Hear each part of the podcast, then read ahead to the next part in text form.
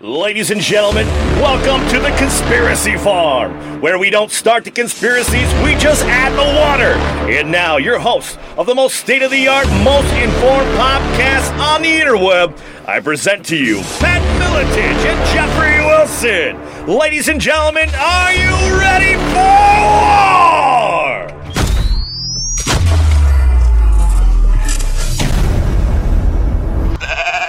Hey, ladies and gentlemen, welcome back to another episode of the Conspiracy Farm. As always, Jeffrey Wilson, riding shotgun with my guy here, UFC Hall of Famer Pat Miletich, enjoying this summer summer afternoon, and I am so stoked to finally have lined up uh, with our guest today. There, uh, with our technical difficulties and her schedule being uh, a jet setting investigative report, not jet setting. I'm sorry, that just sounds sounds way. I don't know. She's she's been doing the darn thing, and she's been moving back and forth from Canada and Syria lo these many years. Man, this is going to be an interesting conversa- conversation, champ. Uh, before we get started, also want to thank Grip6.com for some of our awesome belts that they shot over to us. Yes. I happen to be rocking some of the Grunt Style T-shirts here. GruntStyle.com. You can check out some of their designer T-shirts as well. Um, boy, She's, she's only the second person who's had boots on the ground in Syria that we've had on the show, and she has spent an awful lot of time over there, and we're excited to talk to her because we've talked about this subject of Syria and everything that's going on over there, Al Nusra, ISIS, who funded them, uh, what's really going on, and she's got the scoop. She definitely has the scoop. I believe. You correct me if I'm wrong. Uh, you've been there six times. Two times as a part of an international delegation. Four times uh, as a part of your own, you know, your own expense, your own personal visa that you went over there. Uh, again, boots on the ground, not just in Syria but in uh, Palestine as well, in Israel, and finding out what's going on in these crazy, crazy parts of the world. Ladies and gentlemen, Eva Bartlett's joining us today. How are you? Hi, I'm great, thank you. Um, it is actually eight times, just since Well, you said correct. That's like that's like when he, per- you know, when when I first was on one of his shows, he said I was only a uh, one-time world champion, which I'm joking. Actually, I've only been a one-time world champion. But Sometimes I get my show prep wrong, but at least you're here. At least we can have this conversation again. I'm so very stoked. I mean, so again, the Syrian war, this has been something that's been going on since what 2011, 2012. Um, jeez, hundreds of thousands displaced, tens millions of thousands displaced, Yeah, hundreds of thousands, a half a million dead probably or more. so it's atrocious what's gone on over there. And But with your background, I really wanted to get into you. Like, how do you, I mean, again, we had on a guest yesterday, and it's it's interesting to see to, to chat with people who are cut from a very different cloth than most of us. And you know, what what is your background in, in reporting? You know, Canadian reporter, like I said, boots on the ground in Syria and Palestine. What you know, what what what did the bug bite you to kind of get into this line of work? 'Cause it is very dangerous. Um, it bit me late in life. I was basically, I've said this in a number of interviews, so I'll try to summarize it more quickly and succinctly. But I was teaching English in South Korea, paying off my debts for having gone to university, and um, eventually, at some point, started becoming interested in the news and started listening to news on on internet, which I had in my apartment for the first time ever for me. And um, at that time, in, in around, I think it was 2004, the focus was, of course, on Palestine and the Intifada. And uh, I was so ignorant that I didn't even know anything about Palestine. I'd never heard anything about Palestine. So I think because of my lack of um, awareness or lack of any sort of um, you know prejudgment, uh, what I was hearing and reading about Palestine um, really shocked me, and it was kind of the um, the thing that instigated me actually wanting to go to Palestine. And then from there, it's just kind of an onward struggle because once you see the injustices that Palestinians endure on a daily basis, horrific things that most of us just can't imagine. Once you see that and you've, you've lived with the Palestinians or you've lived with the people in question, it's very hard, I think, for most normal, empathetic people to just turn off. Without a doubt, and I mean, and it's just the atrocities of really. I mean, I don't even know. Like you said, going back to the Intifada, and we can get. I, I definitely want to get into that a little bit. You know, it's something that we talk about often on this show, and I really kind of want you to elaborate a little bit. The whether it's this, whether it's uh, there's so many different stories that we talk about. The complete inversion of reality, what's actually happening, and then what's reported to the world. Like you talked about, and I've seen other delegations come back and be like, "It's not a freaking civil war." These aren't Yeah. freedom fighters over there. This is, if you don't mind, you know, uh, from when you kind of first got boots on the ground to starting to realize that, elaborate that, uh, elaborate on that, if you will, how what's going on over there is in no way matching what we're seeing on TV. Well, if you if you go to Syria and you talk with Syrians, um, almost every Syrian that I have met will not define themselves by their sect or their faith. They will say that they're Syrian, and uh, you know the respect for one another's faith is something that, um, from my understanding, having traveled extensively throughout Syria, um, the respect for faiths and one another's um, you know beliefs is um, something that goes back you know, it's very old in Syria and it's part of their identity. So this, um, what the West and Western media and, and Gulf media has tried to do is impose a sectarianism on Syria and impose, make make what's happening in Syria, first of all, they, they wrongly dubbed it an uprising or a civil war. And then they've um, also imposed sectarian um, language on what's happening in Syria. So they, they make it to be a Sunni Shia conflict or a Sunni Alawi conflict. Where, but if you go to Syria and you talk with Syrians, you'll find inevitably in a group of people it's mixed and they're all friends and they either don't know one another's faith or if they do know then they celebrate one another's holidays um, so i think that this has been done deliberately this um, western media the propaganda not just from media but also from um, ngos like Avaaz or um, other ngos propagating this idea that what's happening in syria is an internal civil war and it's it's sectarian um, because that you know, confuses people in the West. They think, well, I think the average person, just like when it comes to Israel Palestine, the average person will think, oh, well, that's just been going on forever, you know, we'll let them sort it out. When in fact, it's documented through the US's own declassified documents that they've been wanting to instigate some sort of regime change, some change of government in Syria for decades. And what's happening in Syria has been premeditated. And even the former um, Qatari prime minister admitted to working with the Saudis, the Turks, and the Americans in funding rebels in Syria, including, he said, even Al Qaeda. So clearly, with all that we know now, the hindsight of 2018, there's no way you can say it's a civil war. And I'm sorry, I'll just finish up here, but you just look like look at a city like Damascus. Damascus is housing, if, if we want to talk about displaced people, the media always focuses on external refugees, and they, they they lump them all in this one category, like they're all fleeing the Syrian government, when in fact many are leaving Syria for work, or many are leaving due to the war, but not specifically necessarily all of them to the Syrian government. But the media doesn't talk about the at least 6 million, maybe 7 million internal refugees.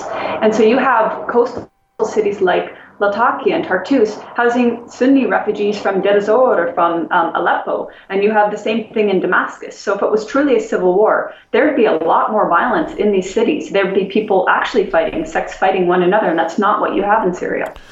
Well, and it's interesting because we, we allude to it oftentimes also on the show. I hate to keep saying that, but you know, General Wesley Clark several years ago said when he went and visited the Pentagon, there were I forget what it was, seven countries in five years or five countries in seven years. The timeline has been you know askew a little bit, but but Syria was on that hit list, and that's to me is like uh, you know people say you know Trump he's hitting strategic targets etc. But to me, and I'm just me thinking, it's um it's not going to be removed from the hit list anytime soon because this is the regardless of the administration, the kind of globalist agenda to take out Syria. I think Iran is next.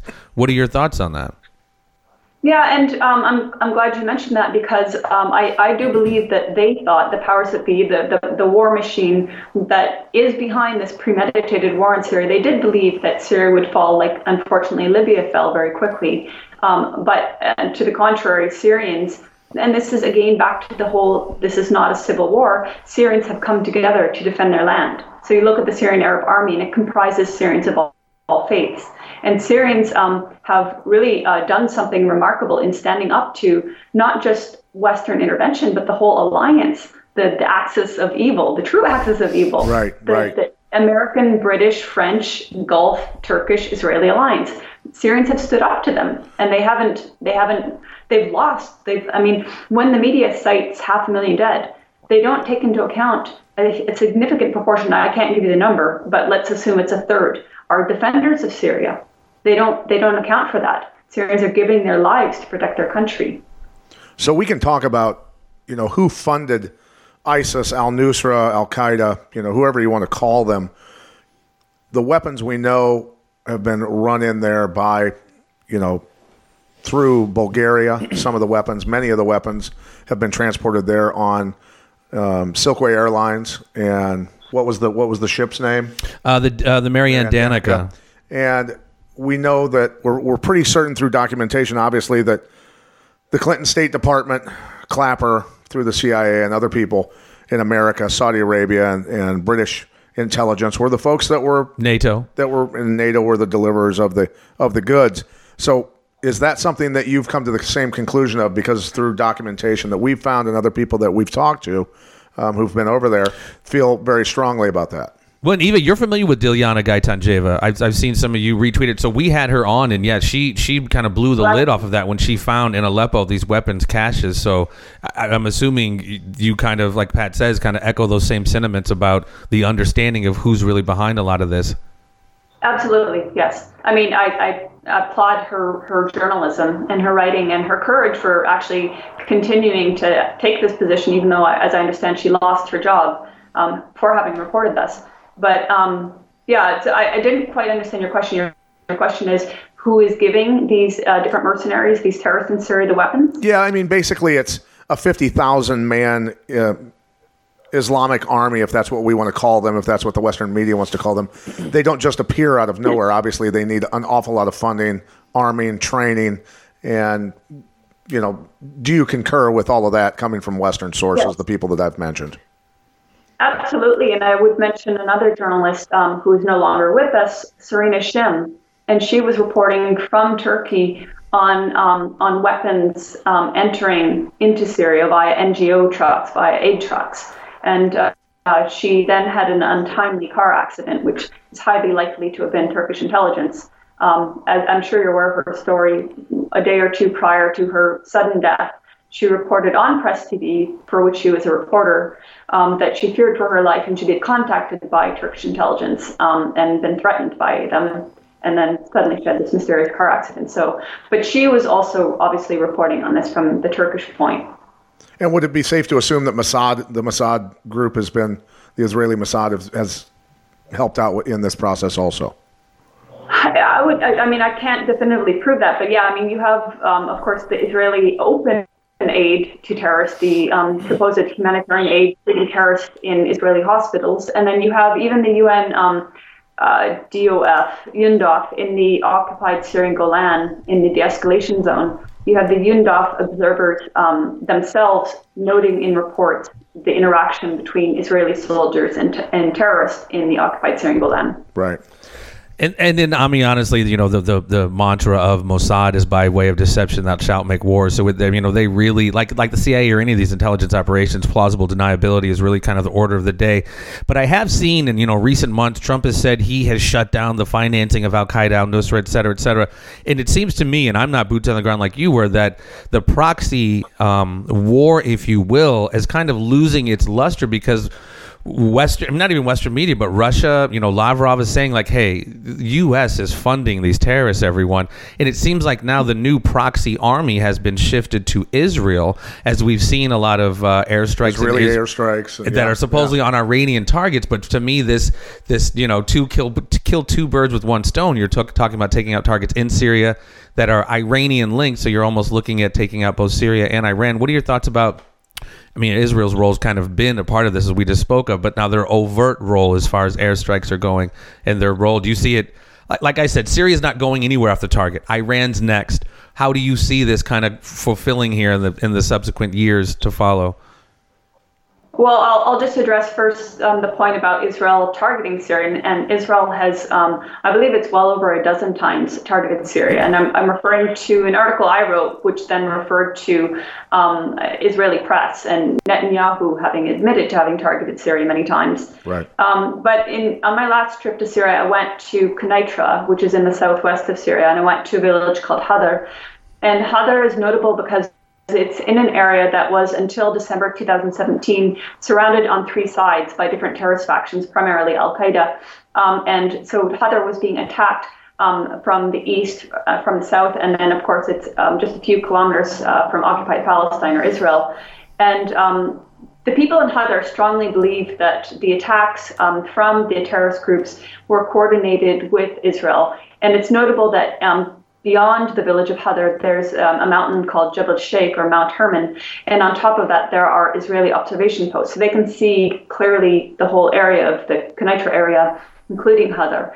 And again, villagers in Hadar believe that Israel was coordinating, especially the November 3rd, 2017 attack, which um, Hadar Defense Forces and the Syrian army were able to repel. Um, but another note is we, we, must also remember that in um, eastern Syria, you have whole swaths of land controlled um, by the U.S. and by their proxy forces, the SDF. And so this is, you know, the, although the Syrian army has restored peace to Ghouta and now all of Damascus with the elimination of terrorists in Yarmouk and Hajar al-Aswad, there's still this whole eastern area that the U.S. is controlling under the pretext of fighting ISIS. And I refer people to um, look at Syrian analysis Syriana analysis, Kevork Almassian. Um, I was just actually about an hour ago watching his latest report, and it's a very it's 15 minutes long, and it details um, the gains of the Syrian army and allies in Syria, but also this significant presence of U.S. forces and SDF forces in eastern Syria, and their proximity to ISIS, who they claim to be fighting. And ISIS is never attacking them; they're trying to attack the Syrian army, right. but never the U.S. So it's quite clear what that relationship is. It's just insane. And if you, I remember reading a book called Mossad, not to kind of dwell too much on the Israeli aspect of it, but there was an Israeli spy named Eli Cohen who basically got to the highest. He, he basically became the Syrian defense minister. Right. Uh, and then they wound up discovering him and find out he was killed. But I mean, that's to say, I just say that to say like they they they can they can. That's how they roll. That's how they roll. They you know they they are definitely no joke. So let's talk about reasons for Syria even happening to begin with. Yeah. In your you know humble opinion, is it the pipelines? Is it just control of resources? Is it is it Assad's denial of using American dollars uh, or taking American dollars for oil? Which, you know, or or all of the above? All, I believe it's all. I mean, certainly the pipelines are a major issue. And now I'm not I'm not a financial expert expert. I, um, I don't get into the whole dynamics between the US dollar and the Chinese um, currency or, or BRICS or whatever. I know other people would say that that's a very significant reason, and I'm not dismissing it at all. It's just not my, my forte. Sure. But I do believe, um, yeah, absolutely the pipeline. Um, but as I mentioned earlier, the U.S. has been plotting um, regime change against Syria for decades. So clearly, there are other factors at play: control of resources in the region, control of the region in you know in general um, to be, I suppose, an influence uh, against Russia, against Iran. But also, I think it's significant, um, especially people who support Palestine but are are you know, confused on Syria who are anti-Syria government because they think the Syrian government is doing all the things that the corporate media tells them. I think one very significant factor is Syria's support to resistance, excuse me, resistance in the region uh, including Hezbollah, including Palestine. And um, I mean, it, uh, I can't cite the report, but I know I've read a report where Assad was basically said, um, asked by, again, I forget which U.S. representative, you know, stop supporting Hezbollah, stop supporting Palestinian resistance, do this, do that, and you'll be fine. And of course, Syria did not comply to those um, demands. And I think the other factor, just to mention, is that it is not part of the, it doesn't have the it's not part of the international banking system and it doesn't have international um, you know um, corporations in Syria. Yeah, and if we look at the bigger chessboard of, of all of the things that are going on globally, China, of course, Russia being on Assad's side, the the One Belt One Road, you know, they're you know building islands, and now we've got it's basically the central bank versus brick controlled nations, brick banking nations. And if America and its allies can control the oil in the Middle East and control those regions, certainly that puts a huge, uh, throws a huge wrench in the gears of that, you know, that one belt, one road, China, China's plans to control really the the economics of the world and turn it into a brick a brick world, a brick banking world. I think. Any thoughts on that?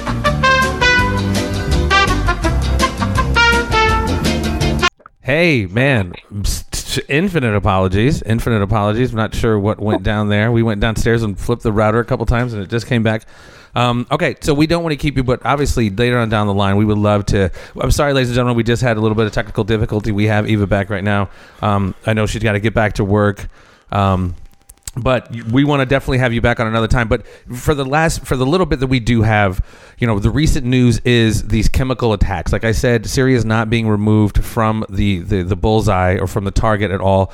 They seem to be, like you said, winning and you know advancing and getting back more of their land. And the latest the latest chemical attempt, attack came right after Trump announced that he wanted to pull all of our troops out of out of Syria, and then boom, suddenly a chemical attack. So we see these these chemical attacks, and then we have organizations like the White Helmets. You have said that these guys were founded in 2003 by British ex-military officer trained in Turkey, 100 million dollars from the UK and the US. These guys are winning Oscar. Uh, Oscar awards for basically faking things uh, in Syria. What are your thoughts on these these fake chemical attacks and the white helmets and how they're used like many things over there as a propaganda piece for the war? Orchestrating the actors laying on the ground, Yeah. suffering from the attacks and everything else. Part of Yeah, the I- I psyop, of think- course. I, I think you had a slip of the tongue. You said 2003. I think you meant 2013. But yeah, what- I'm sorry, what you said 13. You're correct. You are correct. Yeah, yeah. Um, well, so let's, I guess, start with the chemical attacks, the alleged chemical attacks. Um, as you correctly noted, they allegedly occurred a week after Trump announced he was pulling his troops out of Syria. Right. And, um, you know, the, the, the corporate media thinks the general public is so stupid, they're going to just completely buy this idea that, all right, whatever you think of the Syrian president, do you really think he's going to shoot himself in the feet? Do you really think he's Right. going to take the moment where, by conventional means, the Syrian army is already winning and regained most of eastern Ghouta, and take that moment right after Trump says we're leaving Syria to say, oh wait, wait, wait, don't leave. We're just going to commit a little chem- chemical attack. And give you Just another real stay." quick I mean, atrocity against completely our own illogical. people. Yeah. Just to get you, that's get you to bomb us more, right? Pardon me. I, I was just saying, just oh, oh, it looks like looks like we're winning the war. Let's commit another atrocity to have our ourselves attacked by Israel and America and everybody else. Precisely, and then we know what transpired after that. Um, the coalition, uh, U.S., U.K., and France, illegally again illegally bombed Syria, and one of their targets was in uh, in Barzeh in Damascus, and I believe it was 73 or 76 missiles um, uh, heading for that target. Not all the missiles struck the target. And the allegation was that this was a, um, a factory or a lab that was used to produce or that was involved in production of chemical weapons. Even if we wanted to believe that was the case, and it's not the case because the OPCW had already issued, I believe it was two um, reports or statements saying this facility did not have any sort of chemical weapons um, in, in the last year or so. But even if we want to believe the official narrative that this did have, this building, this facility, he did have some sort of chemical weapons. Attacking it with 70 something plus, 70 plus missiles isn't the best idea because it is in the hub of Damascus. So if it had some sort of chemicals in it, you know, you would have killed untold Spreading- numbers of civilians. Yeah, you're spreading your more chemical weapons by the explosions. Right. the whole pretext for bombing was humanitarian. But in any case, um, when I was in Syria, I went to Douma, which is the, the town they allege was attacked with two chemical attacks. And um, one of the attacks they allege was um, five to 700 meters from the underground hospital, which then allegedly treated um, victims. And um, so there would have been a, a, lot more people um, killed. Well, anyway, uh, let me get into the hospital. When I went to the hospital, I talked with a medical student named Marwan Jabber, and he specifically said he was there that day. He came in um, after the patients were brought in to the, the emergency room, and he said it was a state of chaos. Um, somebody, some people came in that were not known to the hospital staff, and they were screaming about chemical weapons and they started hosing people down, as we know from these videos that were put out by the White Helmets, which are not the most um, credible or trustworthy organization. Right. Um, and and then he said that hospital staff very quickly realized, well, we're not seeing um, patients that are exhibiting any signs of chemical attacks, and so they stopped the hosing down and they went back to treating the patients for normal shelling um, issues and respiratory issues from having been in basements. And so he did. He, he clearly said no one died in the hospital from those alleged victims that were allegedly chemically gassed, and none of the hospital staff, um, um, um, uh, what's the word I'm looking for, uh, had any health issues that they would have had were they treating um, patients that were um, exposed to toxic chemicals. Yeah, I remember you saying that in a video. None of the symptoms that they presented were consistent with, like you said, respiratory or things that were would were chlorine or sulfur, whatever chemicals they used. You're right. Yeah, I mean, um, he's, he said there was no foaming at the mouth. Of course, we've seen in another White Helmet video that they showed um, dead Syrians that look like they have foam in the mouth. We don't. More technical difficulties, ladies and gentlemen. You can see the yellow bars up above. Yeah. You get more flack when you're right over the target, ladies and gentlemen. We are seeing it today. Well, you know, I had a question for her that wanted I wanted to ask. You know, is Trump on to this? Does he understand? Is Mattis is Mattis educating him to the truth? And are the targets that they're hitting just simply to appease the globalists And That's like you said, they've, they've given Russia advance notice in certain instances. before they've hit in hit places? And I don't know why my internet is going down, folks, but it I've never had problems like this in a time when there are no storms, anything like that. It looks like we've got Looks like we got her back. Maybe we'll see. possibly. Wow. She's probably like, "To hell with these guys." Oh nope, internet's back down. No internet access.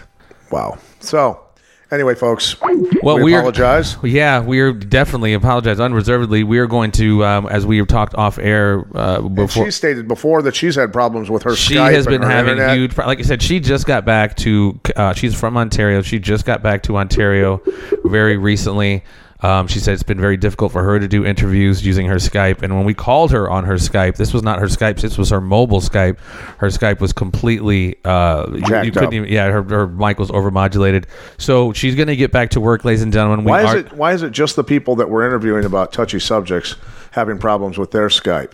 well we had some too i mean i guess Because we're doing the interviews. Yeah, uh, like again, man, we've talked about you. You get the most flack when you are right over the target, and this is a very third rail type subject, man. We didn't quite get her final analysis of what she thinks is the larger end game in this, but as we've talked about many times on this show, you know, I, I think uh, the globalists, whatever you want to call them, the architects of society in the world, they're looking for more war and destruction. Syria is definitely on the plate. Iran's on the plate. They want to encircle Russia. And the China's definitely in the mix The too. first time that we lost her when I was talking about BRIC nation versus central banking nations, China, Russia, you know, and, and even Brazil has done business with China and Russia with, you know, oil trade and other things like that in their own currencies to avoid the American dollar. So is it is that a part of it? You know, that's that's the thing is Well, like you said, it's all of the above. It's a, it's pretty multifaceted from the the economics. pipelines, the pipelines that Yeah. want, you know, the, the Saudis want to run well, and some, something. I wanted to touch on, you know, as we continue, and like I said, Israel's obviously a big part of this, but the proxy war and what was going on a couple weeks ago, I really wanted to talk to her about about the border clashes with the Israeli forces and Palestinians. and in Western news, they kept saying this is Hamas, this is Hamas, sending these people out there just to basically commit terrorist attacks, and there might be a percentage of that that's actually happening, but you know, you got to understand these people have had, you know, atrocities inflicted upon them since 1947. Now, have they conflicted or they inflicted some some terror and stuff back? Absolutely, but as it relates Well, to but here's the thing. Here's the the thing is that when you look at a lot of the, the Palestinians, and many of them are Christians, many who many of whom doubt. have, Without- have fled that area. I mean, I've got Palestinian friends who are Christian. Uh, who came from that part of the world, and they're stuck in between the whole thing. They're they're losing. Well, it almost goes back to what she's saying. It's this false narrative of it's all sectarian. When uh, honestly, man, Pat, like we talked about, we're just like we, you know, we just want life, liberty, pursuit of happiness for Assad each other. let Christians and Muslim let people live as they wanted to live. Plenty they, they keep fanning the flames of this, of this civil war business. But uh, uh, like I was going to say, as it relates to to Hamas, the people don't necessarily realize that after the first and second Intifada in the mid '80s, Israel helped to create. Hamas Right. as as a proxy force against the PLO and Yasser Arafat at the time, and so they helped that metastasize into the the freaking lethal monster that it is. And then when they decided to have free elections, the Palestinians voted for Hamas as the political wing, and then the, you know Israelis started taking them out. So the, you know, uh, again, by way of deception, thou shalt make war. There is so much you know fuckery going on, man. The psyop is so sophisticated, and like she said, and like we said in the beginning, the complete inversion of reality that's taking place. That it's a civil war. These freedom fighters are X Y Z, and I didn't get a chance to, to ask her about the stat you've mentioned numerous times on the show. The almost twenty thousand Syrian kids that have had their organs harvested just in Syria since two thousand and four, and this is a byproduct of war, obviously. So it really sucks we couldn't finish our conversation with Canadian journalist Eva Bartlett, but we are going to get her back on as soon as the interweb gets its shit together and leaves us alone while we This- try to do our show. this will be an abbreviated version of our episode, but you know what? We still got a lot of good information from Eva, and it's going to serve our serve our viewers well. I think. Yeah, I mean, just a little bit of insight and kind of what the larger perspective I want people to get basically from this episode and what's going on in Syria is like we talk about all the time, Pat. Nothing is as it seems. The media And- is lying to you. There- it's the media's lying to you, and it's not a civil war. Uh, you know, you have a lot of people over there who, even though Assad's not perfect, they they have his back way against these ISIS, Al Nusra, whatever freedom fighters that John going- McCain went over and shook hands with and did the final dealings to get them the weapons. And they're over there committing some serious, serious atrocity against men, women, children, you name it. And the white helmets, again, another aspect of the sophistication of the psyop. These guys are getting, they're on the Oscars, man. People are sitting there freaking, you know. Yeah, one minute there's a picture of them holding weapons without their white helmets, and then the next picture they're helping people who are suffering from a chemical, a false flag chemical attack with their white helmets and uniforms on, and it's the same guys. Yeah, I mean the, the, the one video I saw, they basically were like paused, like, and then they're like action, and then they start acting like they were, you know, foaming at the mouth and acting like they were saving them. It was just complete crock of shit, like right in front of your eyes, a manufactured crisis that, uh, again, over here in the West, it seems like. You know, we're conspiracy theorists for bringing that up, and in fact, it's actually happening, as we heard from uh, Canadian journalist Eva Bartlett. Well, you know, um, we're not uh, we're not wealthy media individuals. No, we have no We're axe not- to grind. We're, we're not, not gaining on- anything from this. No, we're not. That's the whole point. We're not the look. If you want to pay me a couple million dollars a year to feed people bullshit like Matt Lauer was for years, and a lot of these other people on on network TV, look, I'll feed them the shit. Okay, No, I'll, I'll feed them the bullshit. Are you telling you really me? want me to? Are you telling me Ted DiBiase, the Million Dollar Man, was right that everyone has a price? Are you kidding me? I might have a price. No. I don't know. Hogwash. Well, You right speak- now my price is zero because we are not bringing in any money. We do this in our pastime, right? We do this kind of as a hobby right now. We got some. We got some little scraps coming in, but I'm telling I you, I think we're more talented than free. I think so. I think we're slightly more talented I think free. that's going to start catching on, sir. As Yeah, we've got some yeah. conversation with sponsors, we got a possible studio coming up here in the subsequent weeks. I've got kids to feed. You do too. I do. you know, we'd love some donations. I, you know, I, no one else is going to support my crack habit. So please, farmers, help me out. I joke. I joke. Man, we got some cool stuff lined up for the Conspiracy crack. Cons- yeah, the info is the crack, ladies and gentlemen. Next week, man, we got a we got an awesome lawyer coming on that is going to be helping. Michael Lynch, who was with the Levin Law Group in his, I tell you what, the Levin Law Group was the one that took out Big Tobacco for $256 billion in that class action lawsuit. They have smashed several um, large pharmaceutical companies on actually many occasions. Michael Lynch, one of the most entertaining guys you'll ever talk to. Sweet. And uh, Looks like Jesus. his conversation. I'll let him tell it about the the when we were in California for Affliction, Fedor versus Arlovski, and we're sitting on some couches and some pharmaceutical reps were around there because it was a big convention and. Michael Lynch had a nice conversation with uh, one of the fine young pharmaceutical reps, a young lady who he shook his, you know, rubbed his hands together like this after he learned who they were and said, "You built my house for me." That's hilarious. That's how good of, of, of, a, of an attorney Michael Lynch is, and he's going to break down the lawsuit against Weinstein, uh, Disney, Disney, the Weinstein Group. Miramax. yeah.